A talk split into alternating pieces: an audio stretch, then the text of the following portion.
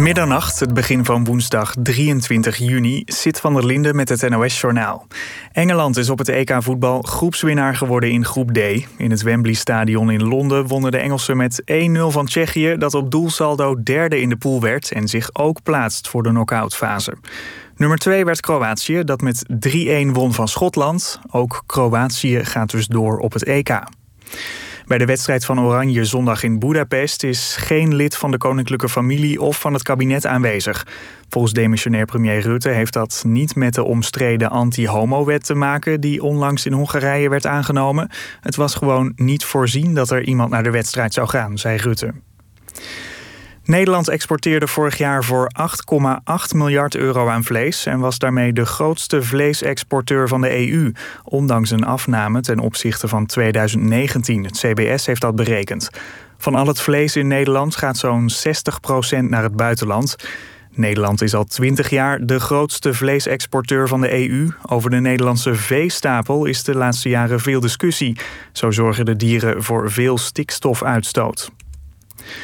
ProRail gaat vanaf volgend jaar camera's plaatsen bij overwegen om mensen die onder de slagbomen doorgaan te kunnen beboeten. Zulke levensgevaarlijke acties gebeuren volgens ProRail nu nog te vaak. Voor automobilisten, motorrijders en vrachtwagens is de boete 250 euro. Brom- en snorfietsers betalen 170 euro. De eerste 39 camera's worden naar verwachting begin 2022 opgehangen. Ze worden geplaatst op overwegen waar verkeersregels relatief vaak worden overtreden en waar de kans op aanrijdingen groot is. Het weer, flink wat bewolking trekt erover vannacht. In het zuiden en oosten kan het ook regenen. Het koelt af naar 11 tot 12 graden. Morgen begint bewolkt, maar in de middag is er steeds meer zon. Het wordt 17 tot 21 graden. Dit was het NOS Journaal. NPO Radio 1. VPRO. Nooit meer slapen.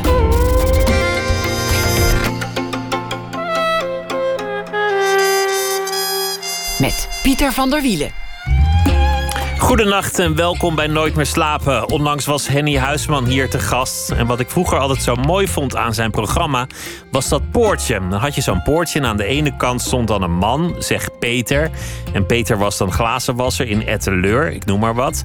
En dan kwam die er aan de andere kant uit. En dan ineens was Peter Michael Jackson of Tina Turner. Ook goed. En even kwamen alle dromen uit en kon iedereen worden wie die eigenlijk wilde zijn. De enige die altijd zichzelf moest blijven was Henny Huisman zelf. Maar daar gaat het niet over vannacht. De man die tegenover mij zit heeft op diezelfde manier ook een onstage persona. Lady Galore. En Lady Galore is een diva groter dan het leven zelf. Vol glitter, vol glamour, alles glinstert. Het leven van de man die Lady Galore haalt en brengt en deelt in de opbrengst. En die zichzelf ook elke avond weer tot Lady Galore weet te transformeren. Die zit hier. Dat is Sander den Baas. En zijn leven was niet alleen maar fonkelende glamour en glans. Daar gaan we het ook over hebben. Hij heeft een boek geschreven, opgetekend door Suzanne Mensen. Glitter maakt alles beter. Over hoe Lady Galore mijn leven redde. Een inkijk in de wereld van de drag queens en in de wereld van de man achter Galore. En dat is Sander den Baas, geboren in 1984. Sander, welkom. Dankjewel. Bijna net zo bijzonder als Henny Huisman. Niemand is net zo bijzonder als Henny Huisman. En ik weet zeker dat Henny dat zelf ook niet zal vinden. Nee. Maar op vele manieren vind ik jou misschien nog wel veel meer bijzonder. Nou, dat durf ik echt niet te zeggen. Dat is toch een legende, hè, meneer We- we- Huisman? Iedereen is bijzonder op zijn eigen Dat manier. is waar, dat en iedereen is een legende op zijn eigen manier.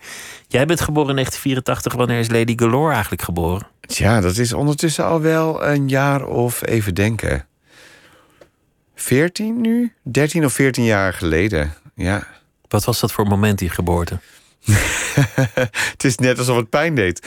Ehm, Alsof het een bevalling was. Ja, die bevalling. Nou, dat was een zware bevalling. Nee, het was hartstikke leuk. Het was tijdens Pride eh, in Amsterdam. En vrienden van mij zeiden eigenlijk altijd tegen mij van... je hebt een raar gezicht, je moet er wat make-up op smeren... en kijken wat het wordt. En eh, ik vond drag altijd al fantastisch. En ik heb gewoon eerst thuis wat geoefend. En op een gegeven moment eh, was het dus Pride... En toen eh, was er een mogelijkheid om mee te gaan met de, de boot van Bar de Lellebel in Amsterdam. En toen heb ik dat met beide handen, beide handen aangegrepen en ben ik meegegaan. En ja, the rest is history. Vanaf dat moment was, het, was ik verslaafd aan, aan drag. Hoe, hoe ver ging dat toen? Je, je klaarmaken om op die boot te gaan? Wat, wat- hoeveel make-up, hoeveel, hoeveel wimper, hoeveel pruik, hoeveel Nou, jurk, hoeveel, hoeveel sieraad? Wat, wat, wat heb je allemaal gedaan toen? Ik heb eh, nou, g- gewoon de hele rambam, zeg maar. Hoe lang was je bezig? Ehm, ik, ik denk dat ik toen wel vijf uur bezig was. En ik voelde me toen ook ontzettend prachtig. En als ik nu de foto's terugkijk, dan denk ik wel eens... Oh lord, je had nog een hoop te leren. Maar ja, je moet ergens beginnen, hè? dat is het ook. Was, het- was het een moeilijk moment? Moest je iets overwinnen? Oh ja. Schaamte? Geen schaamte, maar wel eh, angst. En ook zeg maar het in, stra- in drag op straat bevinden. Dus ik vond het allemaal heel spannend en eng. Want De weg er naartoe bedoel je, naar, naar de ja, boot? naar de boot toe. Dus ik, ik, ik heb me ook ter- in de lellebel dan zeg maar omgekleed en daar de make-up gedaan. En dan met de meiden, de drag queens van de lellebel, naar de boot gelopen. En dat vond ik allemaal heel spannend. Maar ja, weet je, dan sta je op zo'n boot en dan krijg je zoveel liefde van. Ehm, van het publiek, van de mensen die tijdens zo'n Pride... die langs de kant staan om mensen een, een hart onder de riem te steken. En eh, ja, en ja dat, dan denk je op dat moment echt van... die staan er allemaal voor mij. En dat is natuurlijk helemaal niet. Maar dat, zo voelt dat dan wel. Ben je dan iemand anders? Houdt Sander dan even op te bestaan? En is, is Lady Galore dan echt een ander persoon? Toen of nu? In het algemeen? In het algemeen. Ehm, voor mij is het een act in die zin dat ik... eh, het is een uit, uitvergroot gedeelte van mijzelf. Ehm, het is niet zozeer dat Sander er niet meer is. Ik bedoel, als iemand iets naars tegen me zou zeggen... zou ik het nog steeds wel voelen. Alleen, ik, heb wel, ik, ik ben wel echt een rol aan het spelen. Dus ik, ik, ik ga er in die zin wel anders mee om wellicht. Maar je staat daar vol zelfvertrouwen. Met zelfs iets meer dan zelfvertrouwen. Ehm, nou ja, Het is, het is Ik- uitbundig, zeer zelfverzekerd. En, zeker. en, eh, ja, die grijpt ook het publiek bij, bij de kladden. Iets wat, wat Sander misschien niet vanzelfsprekend zou doen. Nou, laat ik het zo zeggen. Ik denk dat ik. eh, toen ik net begon, had ik dat niet, inderdaad. Maar nu, door de jaren heen, ben ik erachter gekomen waar ik goed in ben. En ben ik zelfverzekerd geworden in het vak wat ik doe, namelijk drag. Alleen, ehm, Want het is een vak.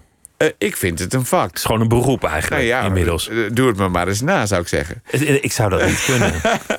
Dus, in, eh, dus ja, dus ik, ik, ik weet dat ik daar goed in ben. En dat geeft natuurlijk ook zelfvertrouwen.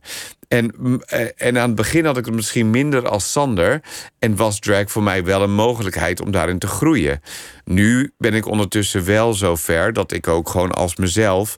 Ehm, eh, een publiek aan zou spreken en een microfoon zou pakken en tegen het publiek zou praten. Wat vroeger ondenkbaar was. Weet je, publiek spreken is sowieso iets wat eng is. Maar ehm, eh, nu, nu heb ik daar geen moeite meer mee. En dat, kan, dat komt door de ervaring die ik heb in drag.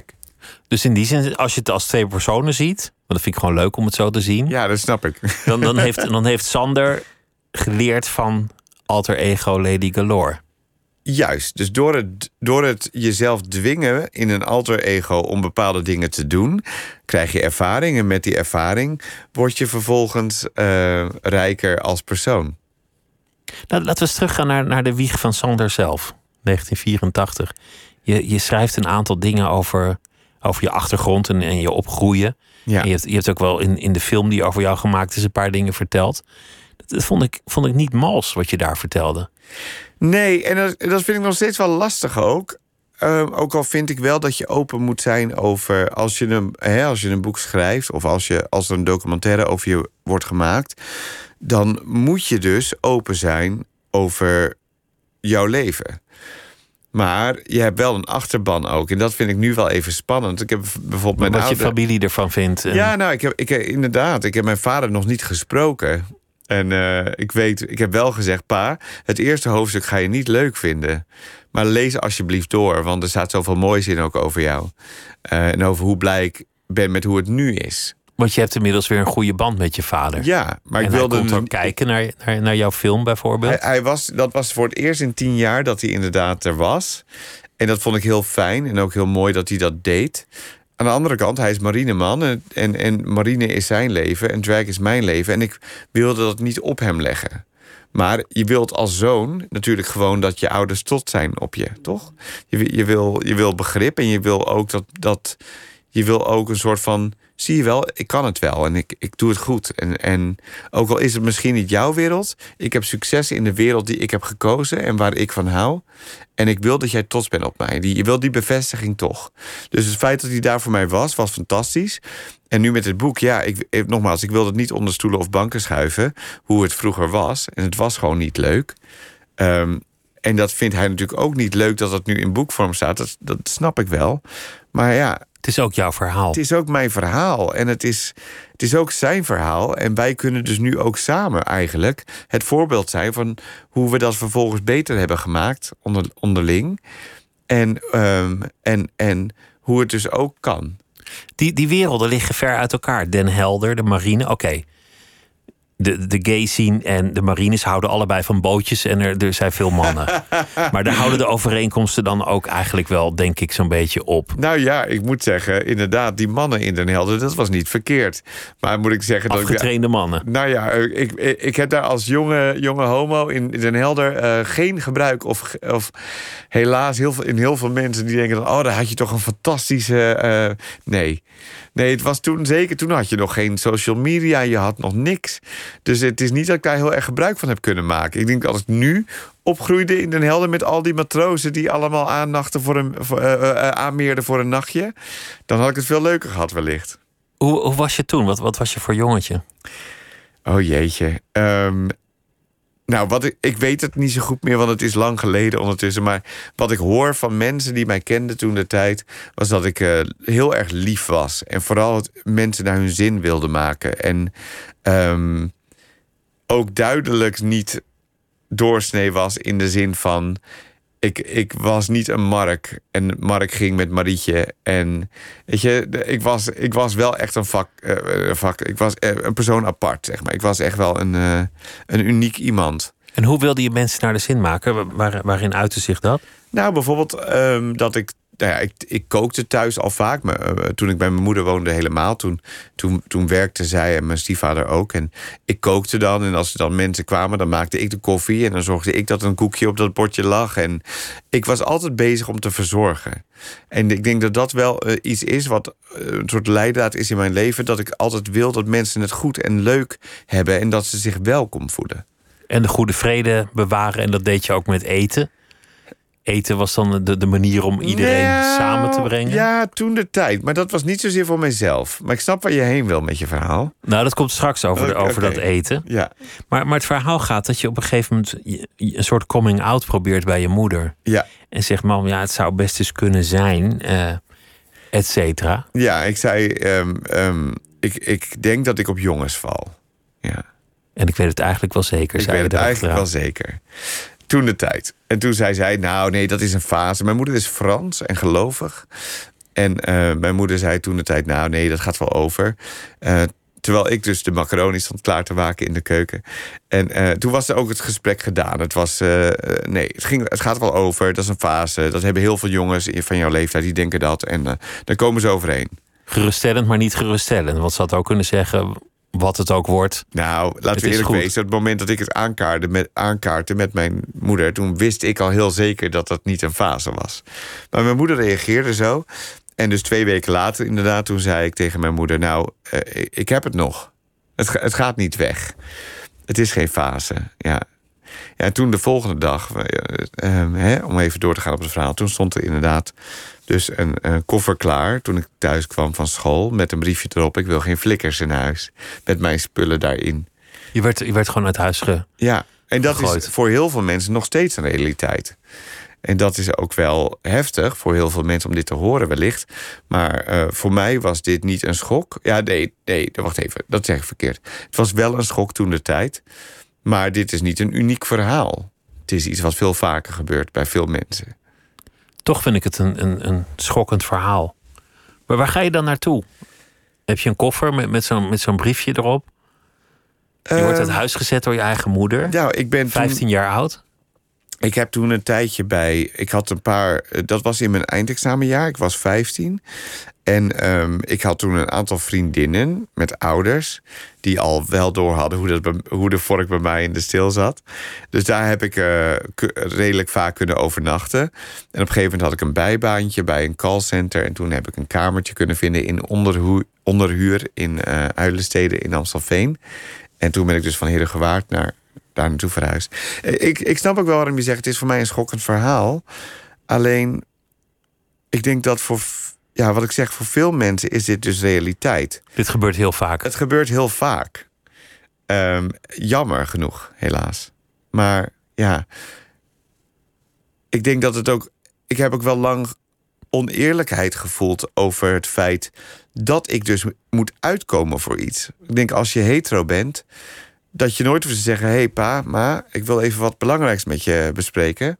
Ik ben erachter gekomen dat ik verliefd ben op een meisje. Ik, ja, oei, oei. Ja. Ja. En dat ze dan zeggen: ik wil geen hetero's in huis. Weet je, dat gebeurt niet. Nee, Nee. dat verhaal ken ik Dus niet. die boosheid is wel, ehm, was lang wel aanwezig. En, en nu niet meer hoor, gelukkig. Ja.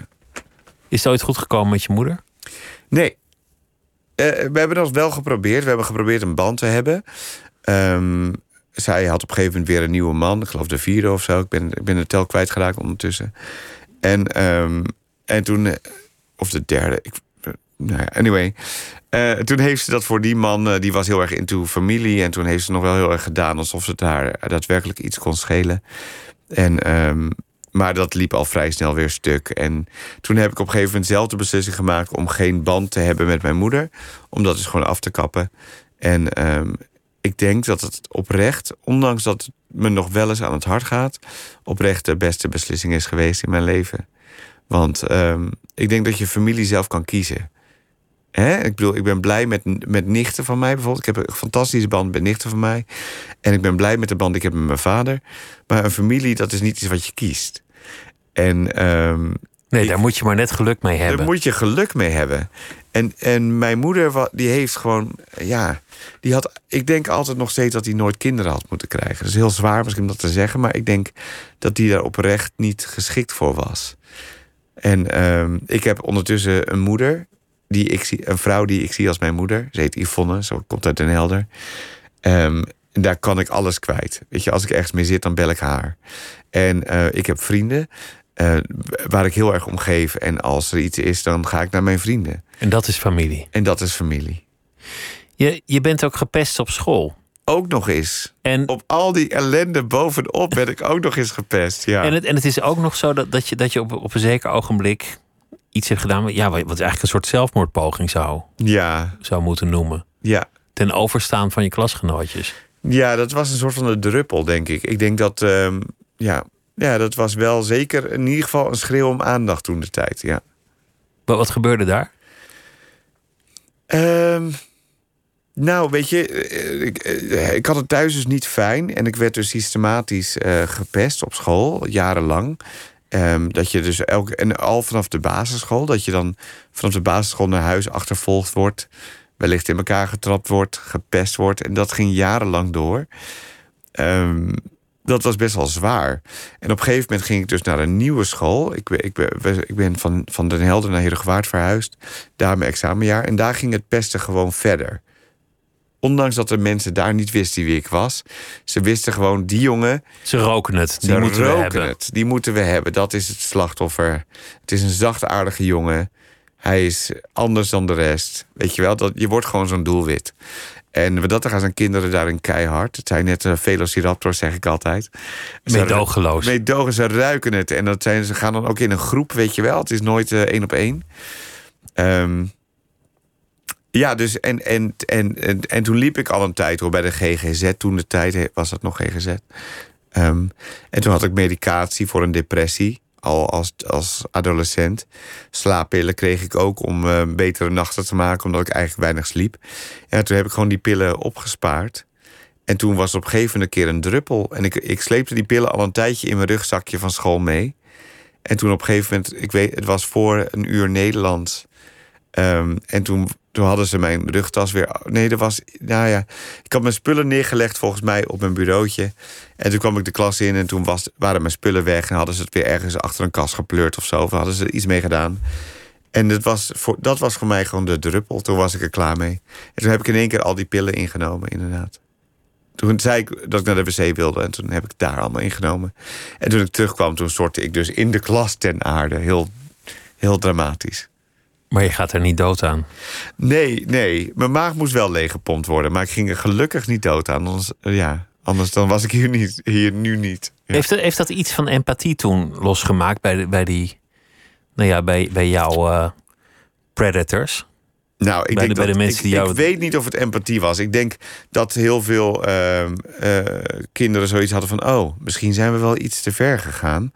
En dan is het natuurlijk niet cool als jij ervoor gezorgd hebt... dat een jongen zich zo slecht voelt. En vooral de ouders die zich daar ook dan verantwoordelijk voor voelen. Dus vanaf dat moment stopte het pesten wel... Um, maar ik bleef wel altijd het jongetje dat zelfmoord had gepleegd op school. Dat was natuurlijk wel... Het verhaal dat ging. Het verhaal, ja. Hoe ben je eigenlijk met, met, met die homoseksualiteit omgegaan in het begin? Want, want was er dan een geliefde of iemand met wie je kon experimenteren? Of nou ja, hoe dat ging dat? experimenteren, dat ging verlop natuurlijk. Al vanaf mijn dertiende, veertiende, denk ik, was ik daar al wel snel achter. Hoe deed je dat je dan? Moet, nou ja, toen de tijd was natuurlijk de ontdekking ook van bijvoorbeeld uh, dingen zoals internet. Hè? En, en homo.nl. En uh, toen had je nog niet uh, Grindr. En toen had je nog niet allemaal mooie apps en zo.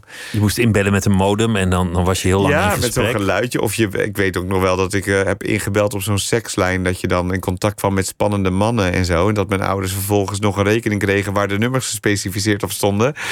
Ja, dus dat was wel, dat waren andere tijden natuurlijk. En dan sprak je af. Dat, dat, dat is ook wel weer spannend als niemand dat weet. Dat was inderdaad spannend en dat was ook niet uh, de bedoeling natuurlijk. Uh, maar dat, dat avontuur lonkt, lonkte wel heel erg. En ik heb wel altijd um, ja, daarvoor zelf gekozen. Ja. Was dat leuk? Waren, waren dat leuke ervaringen? De meeste wel. Tuurlijk waren er ook wel dingen bij die niet hoorden. En dat je dan. Ja, dus weet je, je bent, wat ik zeg, ik was nog niet uh, volwassen, maar wel op zoek naar. En er was nog niet zoiets als bescherming toen de tijd. Er was ook weinig informatie. Ik wist ook eigenlijk helemaal niet. Dus ja, je deed wel dingen die eigenlijk niet door de bocht konden, natuurlijk. Ja. Die gevaarlijk waren. Die gevaarlijk waren. Je, laat ik zo zeggen, als ik als 14-jarige of 15-jarige jongen in een auto stap met mensen die volwassen zijn, dan die waarvan je ouders dan niet weten waar je naartoe gaat. Want ik had gewoon gezegd dat ik bij vriendinnen sliep of zo. Dat is natuurlijk niet heel verantwoordelijk. Maar ja, nogmaals, ik was een kind. Dus ik deed gewoon waar ik zin in had op dat moment. En dat was, dat was, dat was mijn uitlaatklep. Thuis kon ik dat blijkbaar niet kwijt. Ja, ik kon er niet over praten. En uh, ik moest dat zelf ontdekken. En dit was dan de next best thing, als het ware. Nou ja, dat is weer iets waar, waar je als hetero jongen niet toe veroordeeld bent. Het grootste gevaar dat ik liep was, was dat de vader van je vriendinnetje thuis kwam. Nou ja, oké, okay, maar je deed misschien ook wel dingen als hetero uh, jongen die niet door de bocht konden. Nee, vast wel, maar, ja. maar je werd niet veroordeeld tot, tot geheime afspraakjes via internet in, in duistere krochten. Nee, nou ja. Om dat, het allemaal uit te vinden. Nee, in dat, misschien dat, ja. Maar het voordeel daarvan is wel dat ik mijn vriendje nooit zwanger kon maken. Dus in die zin hadden we. Nee, goed punt. hadden we allebei voor- en nadelen, ja. Als, als ik dit, dit verhaal zou horen, dan had het eigenlijk best wel beschadigend op je kunnen werken. Maar je, maar je komt er mij helemaal niet beschadigd over. Nou, heb je even. Nee, uh, ik, gelukkig dat ik, dat, dat ik zo overkom. Ik denk dat ik uh, ook uh, in die zin da dat daar heel goed omheen kan werken. Ik denk daadwerkelijk wel dat het zijn sporen heeft nagelaten. ik kan bijvoorbeeld niet zo goed omgaan met autoriteit. Ik laat me niet vertellen door niemand niet wat ik wel en niet ga doen. en dat is niet altijd even makkelijk geweest, bijvoorbeeld in het bedrijfsleven. Dus ik heb nooit een dus baan. in een baan, dat, dat zou geen succes zijn nou, ik heb het wel meerdere keren geprobeerd. Maar op het moment dat iemand dan tegen mij zegt dat ik iets anders moet doen, dan is het ineens een groot probleem. Dus eigenlijk was je meteen weer ontslagen zodra je je baas had ontmoet? Vrij niet zo snel, want ik heb ook wel weer bepaalde charme dat ik iemand om mijn vinger kan winden. Maar uh, ja, wat ik zeg, op het moment dat, het dan, uh, dat iemand dan gaat zeggen van hé, hey, luister eens, dit loopt niet helemaal lekker. Dan zei ik van hoezo niet? Ik doe het fantastisch. Waar heb je het over? Ja, en dat werkt natuurlijk niet altijd. En als ik heel veel druk op me krijg, dus dat merk ik ook wel, dan heb ik snel een soort van burn-out gevoel. Dus ik ben, ik kan ook niet heel veel stress hebben eh, van een ander. Wel van mezelf. Ik kan mezelf heel veel stress en druk opleggen. Maar als iemand jou gaat opjagen, dat werkt niet. Nee, dan, nee ja, dan is het einde verhaal. Dan- Heb, heb je aanleg voor depressies? ja, dat, dat weet jij, want jij hebt het boek gelezen. Ja. Ja, ehm, ja, ja dat, die zijn er helaas ook. En dus al vanaf dat moment, dus zeg maar op school van vroeger. En, ehm, en die, die liggen ook altijd wel op de loer. Dus daar kijk ik wel voor uit. Vooral in hele drukke periodes. En dit is er nu één van. Door het boek eh, ben ik nu ontzettend druk. Ik ben bezig met Milkshake Festival. Met, met mijn eigen podium, wat ik al jaren heb. Maar dat moest ik normaal gesproken heb ik daar dan twee maanden voor. Nu heb ik daar drie dagen voor om dit te, te organiseren. Dus eh, op dit moment staat mijn leven echt op zijn kop. En eh, nu moet ik ook echt heel erg bij mezelf nagaan elke keer van... let je nog op jezelf? Neem je genoeg rust? Ehm, want ja, de kans is er gewoon dat dat terugkomt. En in het andere uiterste, zo tijdens zo'n COVID-tijd, als, als er helemaal niks te doen is. Als je geen optredens hebt, als, als Lady Galore eigenlijk een beetje in, in slaap wordt gesust. Ja, het was een interessant jaar. Ik bedoel, eh, eh, vorig jaar was ik in Australië met mijn beste vrienden. Begin van het jaar. Dat was ook een van de mooiste reizen die ik ooit gemaakt heb. En ik kwam terug in een, in een pandemie, in een lockdown. Ehm, en ineens lag mijn leven stil. Dus ik moest, ik moest oprecht voor mezelf gaan kiezen. En ik moest voor mezelf gaan zorgen. Ik ben mijn huis gaan schilderen, ik ben gaan tuinieren. Ik kwam erachter dat bakken niet echt iets was waar ik goed in was. En zo heb ik langzamerhand ik- geld gestoken in mezelf. In kleding kopen voor mezelf. In eh, zorgen dat mijn leefomgeving beter werd. Dus het was naast dat het natuurlijk heel naar was dat, er- dat mijn leven wegviel, letterlijk en figuurlijk. Want daarvoor, eh, je moet je voorstellen dat ik twee keer per maand ergens anders in de wereld was.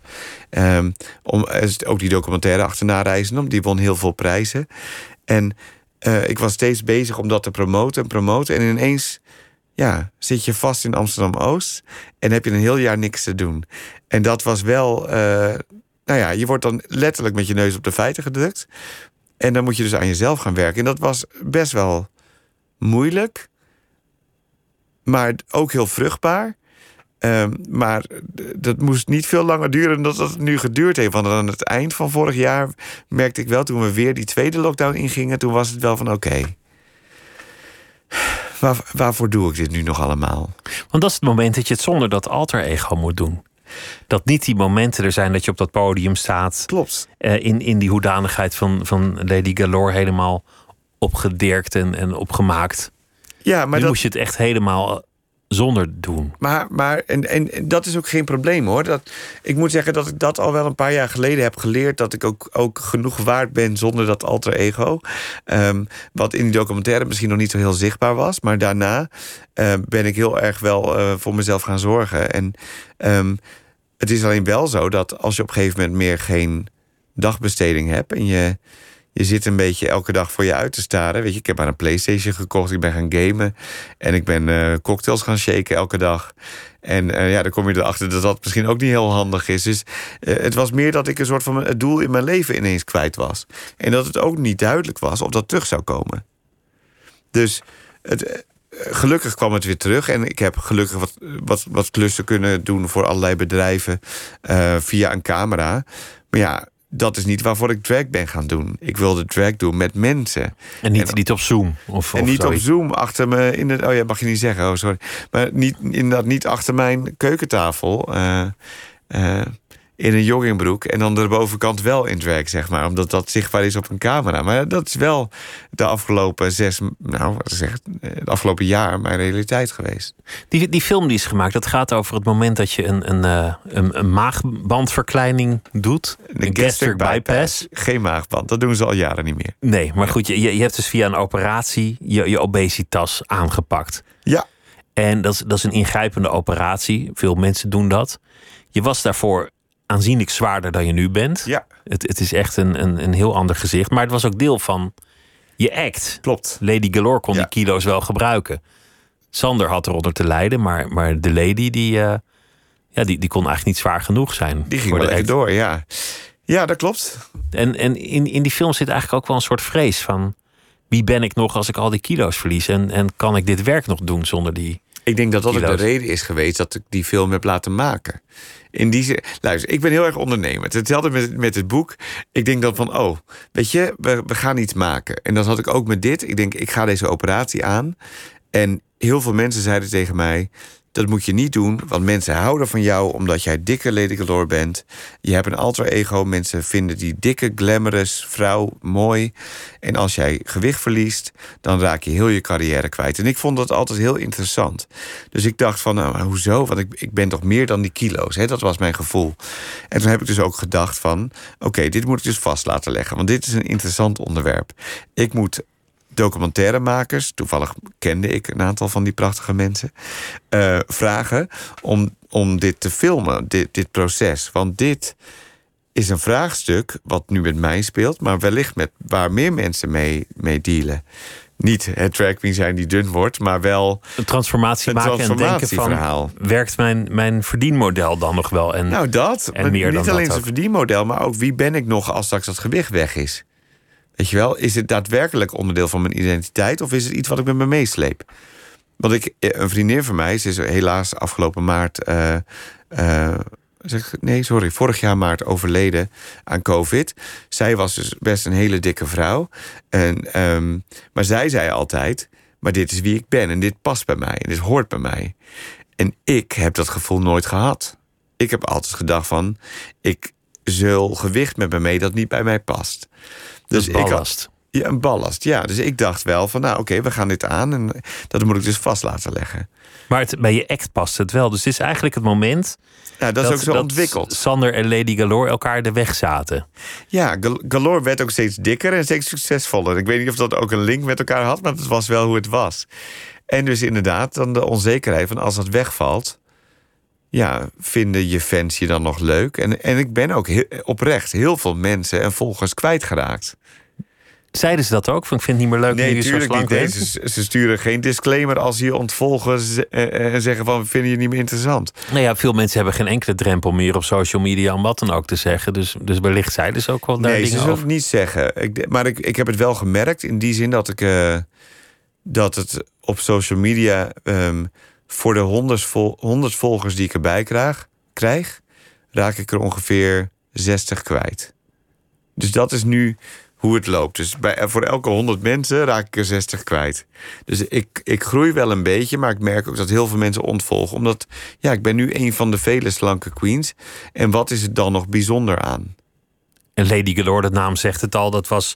Wat was het eigenlijk voor, voor persoon? Of wat is het eigenlijk voor persoon? Wie is Ja, zij? Ga- Galore is, staat voor overweldigend veel. Staat voor in grote aan, eh, Alles groot, alles in het vele. alles in het vele. En dat is ook wel, ik denk dat Galore ook echt een uitvergroot deel is van mezelf. Ehm, ik denk dat Galore en Sander niet zo heel ver uit elkaar liggen, maar mijn vrienden zeggen wel eens dat het anders is. Maar ik denk wel, ehm, ja, nee, ik. Ik hoop dat ik benaderbaar ben, al zie ik er misschien niet zo uit. Ik vind het altijd heel leuk dat mensen mij eng vinden van een afstandje. Maar als ze eenmaal met mij gaan praten. dat Als ze- Sander vinden ze, vinden ze jou, zoals je als nu bent, Galore, als, als. Galore vinden Ja, ze je eng. Ja, ja. ja. dat snap ik ook wel. De make-up is heel erg streng en het is. En die wimpers eh, en, eh, die wimpers. En ik ben met, met hakken en een pruik ben ik al boven de, dik boven de twee meter. Dus ik, ik snap het wel. Maar ehm, ik vind het ook leuk om dan die barrière te doorbreken en mensen te laten voelen dat het oké is en dat ze welkom zijn en dat, dat het gezellig is en, en dat ik ze waardeer en dat hopelijk ze mij ook waarderen. Dus ja, dat is die andere kant. Wie is er dik geworden van de, van de twee? Hoe kwam dat? De, Sander sowieso. En eh, die outfits heb ik gewoon aangepast natuurlijk, ja. En hoe kwam dat eigenlijk? Hoe waren die kilo's er- eraan gekomen? Nou, puberteit, denk ik. Ik, denk, ik, ik, ik wil het niet op mijn ouders schuiven, maar mijn ouders zijn allebei dik. En mijn opa's en oma's ook. Dus ik denk dat het ook gewoon in de genen zit. En daarnaast, wat ik zei toen ik op mezelf kwam wonen, eh, toen ik 15 was, toen had ik geen regels. Dus eh, ik at wat ik lekker vond. En dat was niet per se spruiten, aardappels en een, eh, en een kipfiletje. Hè, ik, ik, ik at Ja, als je 15 bent, ga je niet drie uh, touwgeetjes staan zo, zo wokken natuurlijk. Nee, nee, het was ook goedkoper om, een, om bij de Lidl... Oh, sorry, je mag niet zeggen, sorry. Jawel hoor. Oh, De om, Lidl om staat. daar een, een zak friet te halen en een, een doos frikandellen van 20 stuks. En dat te frituren, dat was veel voordeliger financieel. Eh, toen had ik natuurlijk nog niet zoveel geld ook. Ehm, nog steeds niet trouwens. Maar om, om dat te financieren, om goed voor jezelf te zorgen, dat had ik ook helemaal niet geleerd om goed voor jezelf te zorgen. Want er werd voor mij ook niet gezo- goed gezorgd. Was het ook troost, eten? Ik denk, ehm, oef. Ik denk niet dat ik ooit een emotieeter ben geweest. Maar ik denk zeker dat ik, eh, dat ik vaak dat ik dat onbewust wel heb gedaan. Maar ik denk, het was niet zo dat ik dacht: oh, nu voel ik me rot, nu ga ik eh, drie patatjes wegwerken of zo. Dat niet. Hoe is dat nu eigenlijk? Hoe, hoe is je leven veranderd met, met zoveel kilo's minder? En hoe is de act ook veranderd? Nou, ehm, in het laatste jaar zijn er dus een paar kilo's aangekomen. Dat, eh, daar geef ik wel COVID de schuld van. Laat ik het zo Gewoon zeggen. de COVID-kilo's die iedereen met zich meetorst. Ja, helaas wel. Weet je, je moet je voorstellen, daarvoor, wat ik al zei, re- reisde ik heel de wereld rond. En was ik de hele tijd aan het rennen en vliegen en druk bezig en eh, op weg. En eh, had ik ook helemaal geen tijd om veel te eten tussendoor. Ehm, en nu zat ik een jaar lang thuis en ja, dan, eh, dan wilde dat wel. Maar mijn act is in die zin veranderd dat ik nu wat meer mijn best moet doen op een podium. Kijk, waar voorheen dikke galore het podium opkwam en een soort slagschip het podium opkwam. En ik eigenlijk alleen maar hoefde te zwaaien en mensen vonden het al fantastisch. Moet ik nu wel meer mijn best doen. Ik moet nu wel ehm, grappiger zijn en een betere performance neerzetten. Ehm, dus, dus dat is veranderd. Maar ja, we hebben het afgelopen jaar ook niet echt heel veel kunnen performen. Dus ik heb me meer geprofessionaliseerd in presentaties geven, in spreken, in, ehm, in concepten neerzetten, in, in het verkopen van een concept bijvoorbeeld aan een festival of aan, eh, aan een bedrijf. In verband met diversiteit bijvoorbeeld. Dus dat is wat ik voornamelijk nu heel erg veel doe. Is, eh, is, is bijna TED-talks voor bedrijven, zeg maar, over diversiteit. En, ik, en we hebben een boek gemaakt. Nou, dat, dat mag ook gezegd worden. Het, ligt hier tegenover mij. Waarin, waarin het ook over heel veel andere dingen gaat. Namelijk ook over de wereld van de drag queens. Dat is een wereld die ik eigenlijk niet zo, zo heel goed kende. Het, het is veel groter, veel diverser dan ik dacht of dan ik ooit geweten heb. Nou, wees welkom. Kom ik, eh, binnenkort mogen we weer. Kom een keer langs, zou ik zeggen. Het lijkt, me- lijkt me echt geweldig. het lijkt me echt, echt feest om dat te zien. Wa- Wat ik, wa- wat ik zo'n contrast vind, is aan de ene kant het, het grote plezier dat, dat je binnen beleeft op zo'n festival. Mhm. En ja, er, zit- er zit gewoon, er zit gewoon- gewoon een feestelijk tintje aan, een, een zekere uitbundigheid en vrijheid. En dan weer naar huis. En vooral wat daartussenin gebeurt. Het wandelingetje naar de taxi toe. Ja, dat is dus iets wat heel veel mensen niet realiseren. Ehm, dat je vaak dus niet veilig bent. Want als jij, als jij zeg maar als drag queen op het podium staat, vindt iedereen het geweldig. En als jij gewoon als Sander over straat loopt, dan vindt iedereen jou gewoon een aardige jongen. Maar als jij als Lady Galore over straat loopt, dan loop je gevaar. Ja, ja, vaak wel. En dat ligt natuurlijk wel heel erg aan waar je bent. Ik bedoel, als ik op de Jordaan ben, is er niks aan de hand. Maar, eh, maar ik woon in Amsterdam-Oost. En eh, ehm, wat overigens een prachtig, eh, prachtig stadsdeel is. Maar ehm, ja, ik moet wel gewoon heel erg letten op waar ik loop. En nooit alleen lopen in drag. En eh, nou moet ik ook zeggen, ik heb, ben wel natuurlijk een diva van allure. Dus ik neem sowieso het openbaar vervoer niet. Want daar voelt Diva's horen zich- niet in het openbaar vervoer. Juist, nee. diva's horen natuurlijk eh, privévervoer te hebben. Zeker. Maar eh, het feit dat het ook niet kan in Amsterdam. En ik ken wel drag queens die het doen hoor. Maar ik denk dan altijd: oh vriendin, pas alsjeblieft op jezelf. Want ik heb het in het verleden. En misschien komt dat ook doordat ik het al zo lang doe. Ik heb het zo vaak fout zien gaan bij mensen. Uit welke hoek komt het gevaar? Wie zijn dat? Wie zijn de belagers? Voornamelijk jongeren. Ik denk jongeren die het stoer vinden om aan andere jongeren te laten weten dat ze hartstikke hetero zijn. Dus uit een soort, soort macho-cultuur. Ja, en onwetendheid ook. En daarom vind ik het ook zo belangrijk om nu zoveel. eh, dat drag nu in de media is. En ook om dingen te delen. Hè, waar, waar staan de letters LHBTQIAPN voor? Eh, en waar staan. ehm, waar komt de regenboogvlag vandaan? En waarom is die regenboogvlag zo, belang, regenboogvlag zo belangrijk voor mij? Dat zijn allemaal dingen waar, die heel veel mensen niet weten. Heel veel mensen zien Pride als een feestje. Eh, en vaak ook overdreven. En dat komt natuurlijk ook een beetje door de media, omdat er altijd die leernichtenboot of altijd de drag queen boot laten zien wordt, hè, eh, gelaten zien wordt op het nieuws. Gelaten zien is geen woord. Getoond wordt, nou ja. Getoond wordt, ja. Maakt je snapt wat ik bedoel. Ja, precies. Ehm, maar die extreme zijn juist nodig om dingen te normaliseren. Want als mensen alleen maar mensen zien in een t-shirt en een korte broek, een korte broek, dan, ehm, ja, dan wennen ze nooit aan dingen die anders zijn. Dus dat is juist, voor mij is het zo belangrijk dat op zo'n Pride er een heel scala aan mensen voorbij komt. En natuurlijk is voor het nieuws dan zo'n leerboot of een dragqueenboot mooier beeld dan een boot waar mensen op staan in een t-shirt en een korte broek. Maar je, maar je zei, het zijn, het zijn jonge mannen die willen laten zien dat ze hetero zijn. Meestal. Vaak, vaak wordt de schuld gegeven aan, aan jongeren van, van Noord-Afrikaanse afkomst, bijvoorbeeld. Ik denk dat dat in, uh, in mijn buurt uh, de grootste groep is, als ik heel eerlijk ben. Want die komen uit een, uit een achtergrond waarin dat absoluut niet makkelijk bespreekbaar is. Dat denk ik ook. Ik denk ook dat het iets is, een cultuurtje op een school. Um, daarom zijn die, die besprekingen op scholen ook zo belangrijk. In, in, in mijn uh, omgeving en mijn ervaring is het vaak die doelgroep. Maar wat ik belangrijk vind om wel te zeggen... is dat als ik bijvoorbeeld in uh, Schubbekutteveen zou wonen... Oh, hè, of ik noem maar even een dorp Purmerend of zo, of Urk... dan is het een hele andere groep. Dus het is ook, het is ook heel erg waar je woont... en, um, en welke doelgroep daar op dat moment uh, dus aan het schoppen is tegen de maatschappij. Want de puistige blonde jongetjes uit Schubbekutteveen zouden ook achter je aankomen rennen. Nou ja, dat denk ik wel. Ja, maar succes hoor, want ik kan, wat, ik kan ze wel aan. Want je, want je, je gaat de strijd ook aan. Ja, natuurlijk. Ik, luister, ik, nou, ik laat niemand iets zeggen over mij. Want, want je houdt niet van gezag, zei Ik hou niet van gezag en niemand gaat mij vertellen wat ik wel en niet ga doen. Dus, um, en ik vind ook dat ik een heftig een heftige reactie moet geven op zoiets. Omdat mensen dan, denk ik, daarna niet meer zo'nzelfde reactie zullen geven op LHBTQIA plus personen. He, want als ik inderdaad dan heel heftig reageer en ik bel de politie en de politie komt en ze hebben volgens een strafzaak aan hun reet, dan gaan ze dat niet meer bij een ander doen. Want het blijft toch op je kerfstok staan. Maar, maar je hebt een keer beschreven dat, dat de politie dan op zo'n moment zegt: ja, ga dan ook niet zo over straat. Ja, dat was dan in vraag Maastricht. je er een beetje Ja. over.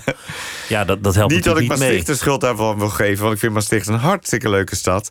Maar dat was inderdaad, eh, de politie daar was, de, was nog niet berekend op drag queens die daar over straat gingen. Dat was voor hun ook iets geks. En toen was inderdaad de reactie: ja, maar als je er zo uitziet, dan kan je het verwachten. Dat was toen, dat hebben wij ook gelijk heel groot opgenomen en gedacht van nou. Ja, want, want je geeft dan feitelijk het slachtoffer een sneer. Ja, hè, dat is een beetje hetzelfde verhaal als dat een meisje een rokje draagt, dan, eh, dan, dan mag je dus verkracht worden. Dat is eigenlijk wat ze daar zeiden. Ehm, in Amsterdam waren ze al wel iets meer ingespeeld op LHBTQIA diversiteit. Eh, dus daar wordt al iets beter op ingespeeld. Maar ook daar merk ik dat er nog veel eh, te leren valt en nog, eh, nog veel meer werk aan de winkel is. Maar, maar jouw redenering van net, die vond ik interessant. Want, want er is wel eens kritiek geweest op Pride en dat soort dingen van...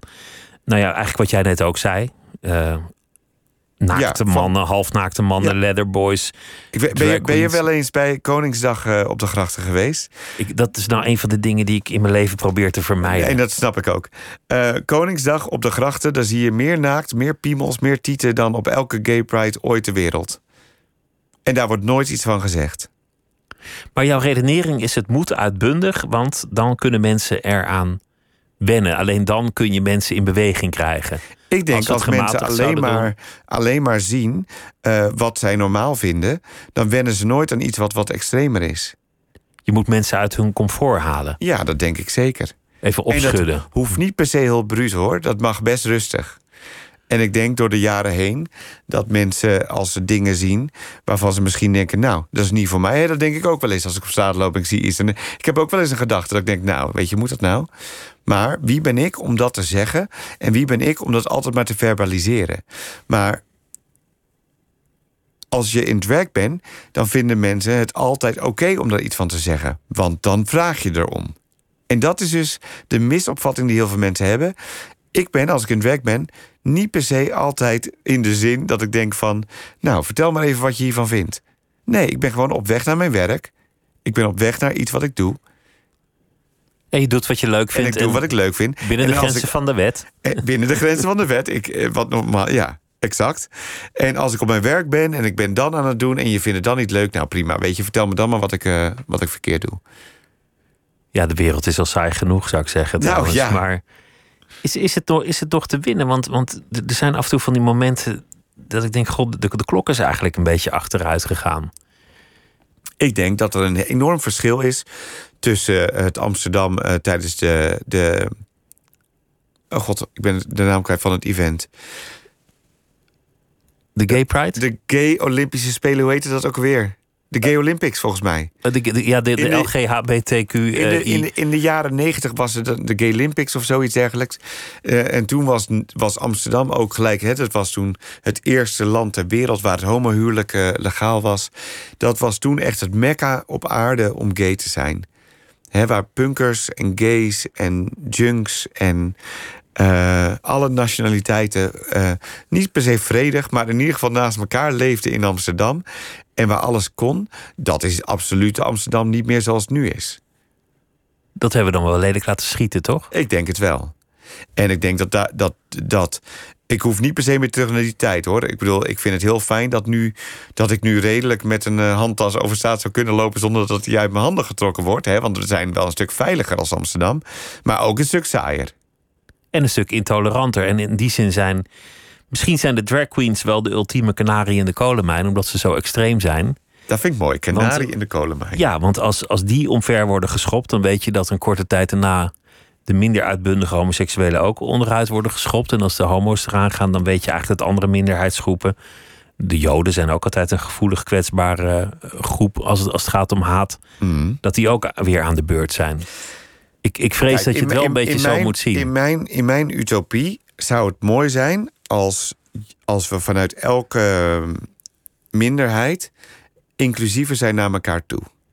Dus uh, ik, zou het, ik ben bijvoorbeeld nog nooit op een iftar geweest. Nog nooit uitgenodigd op een suikerfeest. Dat zou ik fantastisch vinden. Ik zou ook graag mensen willen uitnodigen om naar een werkshow te komen... die daar misschien een drempel voor voelen. Uh, ik denk dat ik ook, ik ben een tijdje terug dan naar het Joods Historisch Museum geweest en naar de, de Joodse synagoge. En dan kreeg ik echt een kijkje in de wereld van wat, het, wat dat nou allemaal inhoudt. Ik had daar geen idee van. Ik wist er eigenlijk ook heel weinig van. Nog steeds, denk ik. Um, ik denk als we meer leren van elkaar, en dat heel idealistisch gezien, hè, maar als we heel, heel meer leren van elkaar en meer openheid geven aan elkaar, dan, um, dan ontstaat daar een mooiere wereld en meer begrip voor elkaar. En dat is een beetje wat ik ook hoop met mijn boek. Maar ook, uh, ook gewoon uh, in Amsterdam, uh, door te kunnen zijn wie we zijn, dat dat ooit gaat ontstaan. En als mensen het niet begrijpen, dan moeten ze zich in ieder geval nog gewoon gedragen. Ja, ja, en jou je eigen ruimte gunnen. Dan snap hou je, je het een keer niet. Keer. Ja. Dan hou je kop. Ik vind, ja. ja, dan kan je toch zeggen, van jouw jurk ook raar. Of, uh, of, of, wat moet je met dat baardje? Ja, dat mag je vinden, maar dan heb je geen gevoel voor mode. wat, wat is eigenlijk het gevoel? Want, want vroeger, en dat leg je in je boek uit... dat was ook een van die dingen. Robert ten Brink die had een travestie-show. En dat was, was niet, niet, niet een soort cult-ding. Dat was echt best wel primetime ja. op televisie... met enorme Maar dat kon in die tijd ook gewoon. Terwijl nu een RTL 4 heel voorzichtig... een keer een aflevering doet van een programma... dat heet Make Up Your Mind. Hè? En dit, was, dit was echt een nationaal veelbekeken programma. Ja. En het waren niet allemaal homoseksuele mannen. Het waren vaak ook wel gewoon was ook gewoon Henk uit Ja, nogmaals. Ja, dat was zeg maar een, een, ambtenaar van de planologische dienst die dacht van nou ja, en als ik, als ik dan een avondje vrij heb, vind ik niks leuker dan de jurk aandoen. Ja, ik weet niet of het ook echt zo was, maar uh, ik moet zeggen, uh, dat was net iets voor mijn tijd, maar ik heb het wel teruggekeken. Uh, dus ik heb het niet zo meegemaakt als dat toen op televisie was, maar ik heb het teruggekeken met heel veel plezier. Um, ja, dat kon dus toen gewoon. Maar het, het is dus ook niet zo dat, dat zeg maar iemand die drag is eigenlijk vrouw wil zijn. Nee. Dat, dat is weer dus je wilt anders. nu eigenlijk, zal ik even kort uitleggen wat het verschil is tussen crossdressing, uh, travestie en drag. Ja, en leg dan ook even uit wat voor jou het verlangen is dat erachter ligt. Nou, oké. Okay. Um, vroeger was er nog niet het woord drag queen. Dus toen was alles travestie. He, daarom zeggen heel veel mensen van een oudere generatie... nu ook als ze een drag queen zien... oh, wat een mooie travestiet. He, als je dat nu tegen een travestiet zegt... krijg je een slag voor je harses. Uh, een drag queen, sorry. Dat is, dat is beledigend. nou, en dat is niet nodig beledigend... maar gewoon mensen willen niet graag in een verkeerd hokje geplaatst worden. Dus uh, het verschil is als volgt. Een drag queen, het gaat voor mij om de reden waarom je het doet. Een drag queen doet het om de creativiteit om uh, wellicht een beroepsmatig, maar ook om de aandacht die ze krijgen op een podium. Dus hè, ze bereiden een optreden voor, ze uh, doen een presentatie, ze uh, steken heel veel in, in de look. het is een heel concept waarover nagedacht wordt. Travestie daarentegen zijn vaak mensen die um, graag in vrouwenkleren lopen om een persoonlijk verlangen te vervullen. Of om een of die het gewoon prettig vinden om als vrouw te lopen vanwege een, een identiteit of een, um, een bepaalde seksualiteit ook. Dat ze zich seksueel bijvoorbeeld prettiger voelen als vrouw of daar af en toe kleding voor aantrekken. Bijvoorbeeld mannen die in een kroeg zitten uh, in vrouwenkleding. En, en vaak zijn dat dan ook wat de kleding die je zeg maar gewoon in de reguliere winkels kan kopen.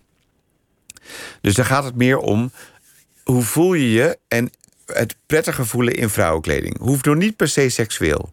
Waarin crossdressing dus eigenlijk vaak hetero mannen zijn... die in het ondergoed van hun vrouw of, uh, of stiekem een setje kopen hier en daar. En dat is puur seksueel. Dus, dat, dus dat is een beetje de grens.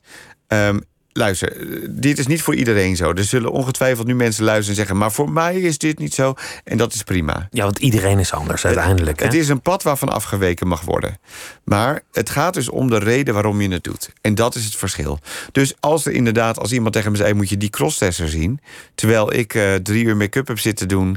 Uh, een week bezig ben met een concept en een optreden neerzet... dan voelt dat beledigend, ook al heb ik niks tegen een crossdresser of een travestiet. En ik vind juist dat iedereen welkom moet zijn. Want bij jou is het een beroep en niet een fetish.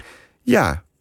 Maar, maar zit er, soms zit er lopen die dingen ook wel een beetje door elkaar heen. Ik ken ook drag queens die bijvoorbeeld ook seksuele gevoelens hebben... af en toe als vrouw. Eh, dat bij de een is dat ander. Uh, wat ik zeg, het, het, is een pad waar vanaf uh, geweken mag worden. Maar, maar seksueel ben jij gewoon op en top man en tevreden in een mannenlichaam? Oh, ik ben zo'n man. Ja, toch? Ja. Wil, je, wil je nu uh, op de radio van me weten hoe ik mij seksueel voel op dit moment? Op dit moment? Nou, op, dit, nou ja. op, dit, moment in deze omgeving hoop ik toch niet nee. Hoor, het, gaat, het, gaat, het gaat heel goed. Ik, uh, ik, kan me inhouden. Nee, maar goed. Dus, dus, dus het gaat bij jou om een, om een professioneel iets. Ja. En het verlangen om je gewoon aan te kleden. Om Juist. voor de dag te komen. Ja om, om de show te stelen nee, niet op het een verlangen podium. om me om te kleden, maar het verlangen om de creativiteit die ik voel in de. Hè, voor mij is het een kunstvorm, zo moet je het zien. Hè, de, sommige de kunst mensen, van het jezelf de kunst van de aankleden. transformatie. Dus voor, voor mij, eh, sommige mensen maken een schilderij, sommige, maken zingen een, uh, sommige mensen zingen een liedje, sommige mensen uh, doen moderne dans en ik doe drag. Wanneer is een optreden geslaagd voor jou? Ik denk dat uh, voor mij uh, heel belangrijk is dat ik blij ben met hoe ik eruit zie nadat, na mijn transformatie. Dat is één. En ik zou het mooi vinden als ik mensen heb kunnen raken met wat ik doe. Dus dat, of het, dat nou, ontroert nou, of, of blij ja, maakt. Of... of het nou een foto is, of een presentatie, of een optreden. Maar het zou mooi zijn als mensen denken: wauw, maar dit, dit is bijzonder. We gaan een klein stukje luisteren van een liedje dat je, dat je wel eens in een act hebt gebruikt. Ook omdat het gewoon een heel leuk liedje is van Dinah Washington. Heerlijk. Mad About the Boy. Maar dan, dan moet je voorstellen dat niet Dinah Washington het zingt. Maar ik. Maar jij.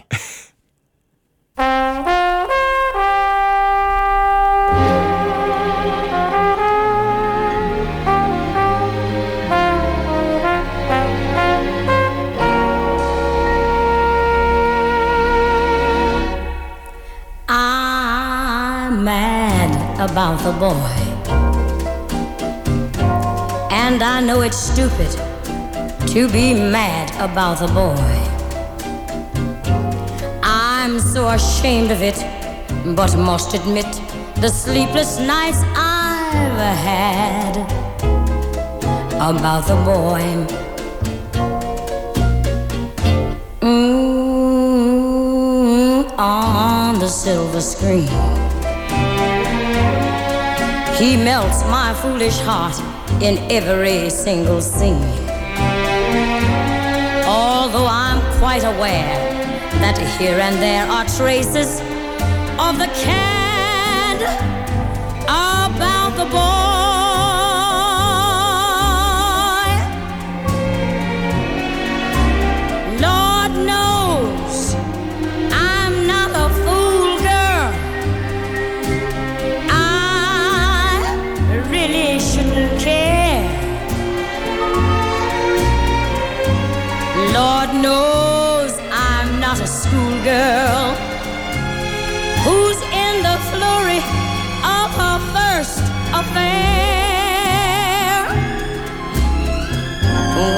ever cloy?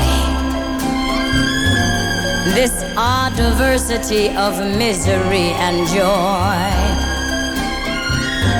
I'm feeling quite insane and young again, and all because I'm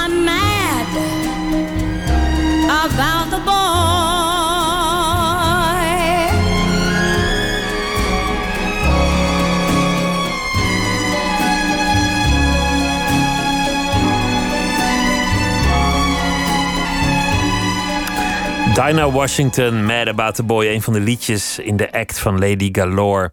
Sander den Baas, de man achter Lady Galore, die zit tegenover mij. we begonnen met uh, de geboorte van Lady Galore. Wanneer werd hij eigenlijk geboren? En de ondertitel van je boek, hoe zij jouw leven redden. Ja. Wat, wat was er nou met, met... Jij hebt iets verteld over je jeugd en je achtergrond.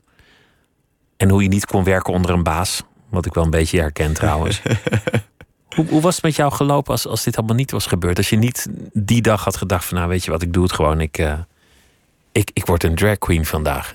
Ja, daar kan je over speculeren natuurlijk. Um, ik weet het niet. Ik, ik, ik, ik, ik, denk dat ik dan nog heel lang zoekende zou zijn geweest naar iets wat bij mij past. En dat is ook het lastige, want ooit moet ik natuurlijk eens een keer stoppen met mijn carrière.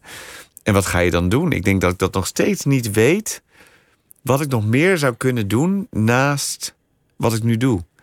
Um, maar misschien heeft Sander inmiddels zoveel geleerd van Lady Galore. En, en ben je zoveel gemakkelijker geworden om op een podium te staan, om het woord te nemen. Heb je, heb je zoveel meer te vertellen omdat je je verlegenheid hebt afgeschud. Dat je, het, dat je het zelfs wel zonder zou kunnen. Zoals je op een dag fietst zonder zijwieltjes. Ja, maar dan, dan is het toch nog wel ergens een soort van gevoel van: wat heb, maar wie ben ik dan? Wie ben ik eigenlijk zonder pruik en zonder... Nee, ja, ik ben Sander den Baas. Ja. Maar... Um, um, en ik heb mijn kennis op het gebied van drag.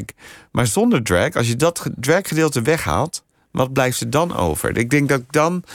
Uh, ik, ik, gewoon een, een, een homoseksuele meneer ben uit Amsterdam-Oost... die houdt van tuinieren. En um, nou, matig kan koken.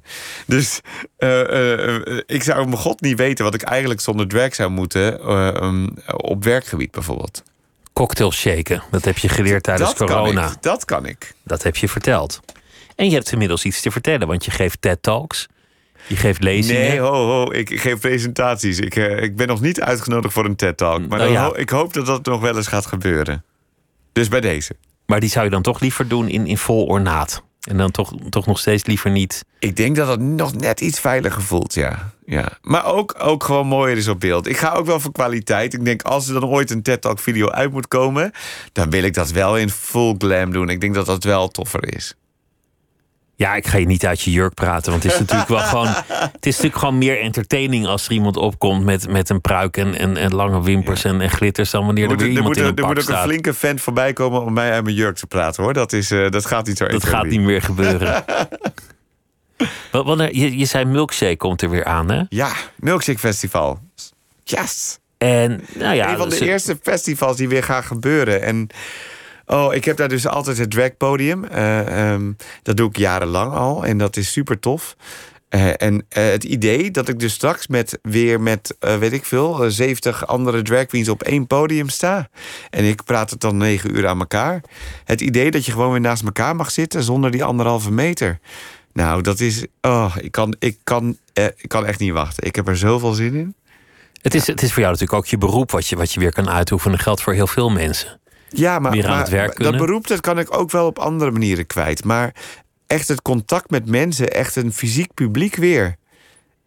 Dat, dat is wat ik heb gemist. Maar, maar dit land en, en vele landen met ons hebben, heeft meer dan een jaar geen echt nachtleven gehad. Ja. En, en de nacht is zo belangrijk voor al die mensen die overdag maar overleven. Ja. En s'nachts eindelijk een keer zichzelf kunnen zijn. En zich vrij kunnen voelen. Ja. En daar werd wel een beetje makkelijk overheen gestapt door velen. Van nou ja, Ik- dan ga je een keertje Laat ik het zo uit. zeggen. Ik, ik vind het heel, als het zo is, heel leuk dat mensen zeggen zichzelf kunnen zijn... terwijl ik juist iemand anders ben. En daardoor Maar- toch meer jezelf. En daar toch, daardoor toch een deel van mezelf kwijt kan, inderdaad. Ehm, maar ehm, eh, ja, er wordt natuurlijk heel vaak gepraat over de horeca... die het moeilijk hebben gehad. Maar zelfs toen de horeca weer mocht... toen mochten de performers nog niet. Dus ik ben heel blij dat we weer mogen. Ik wens je ontzettend veel plezier. Ik wens je heel veel succes. Het boek heet Glitter maakte alles beter. En dat ligt in de boekwinkel, die ook weer gewoon open is in Sander den Baas. Dank je wel dat je langs wilde komen. En het boek gaat over eh, hoe Lady Galore zijn leven redde. En dit was Nooit meer slapen voor eh, deze nacht. Wij gaan onze make-up afpoetsen en graag weer tot morgen.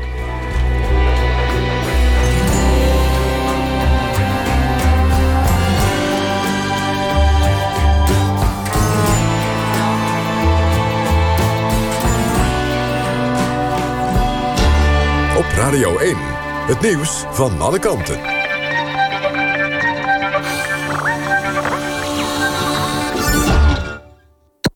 NPO Radio 1.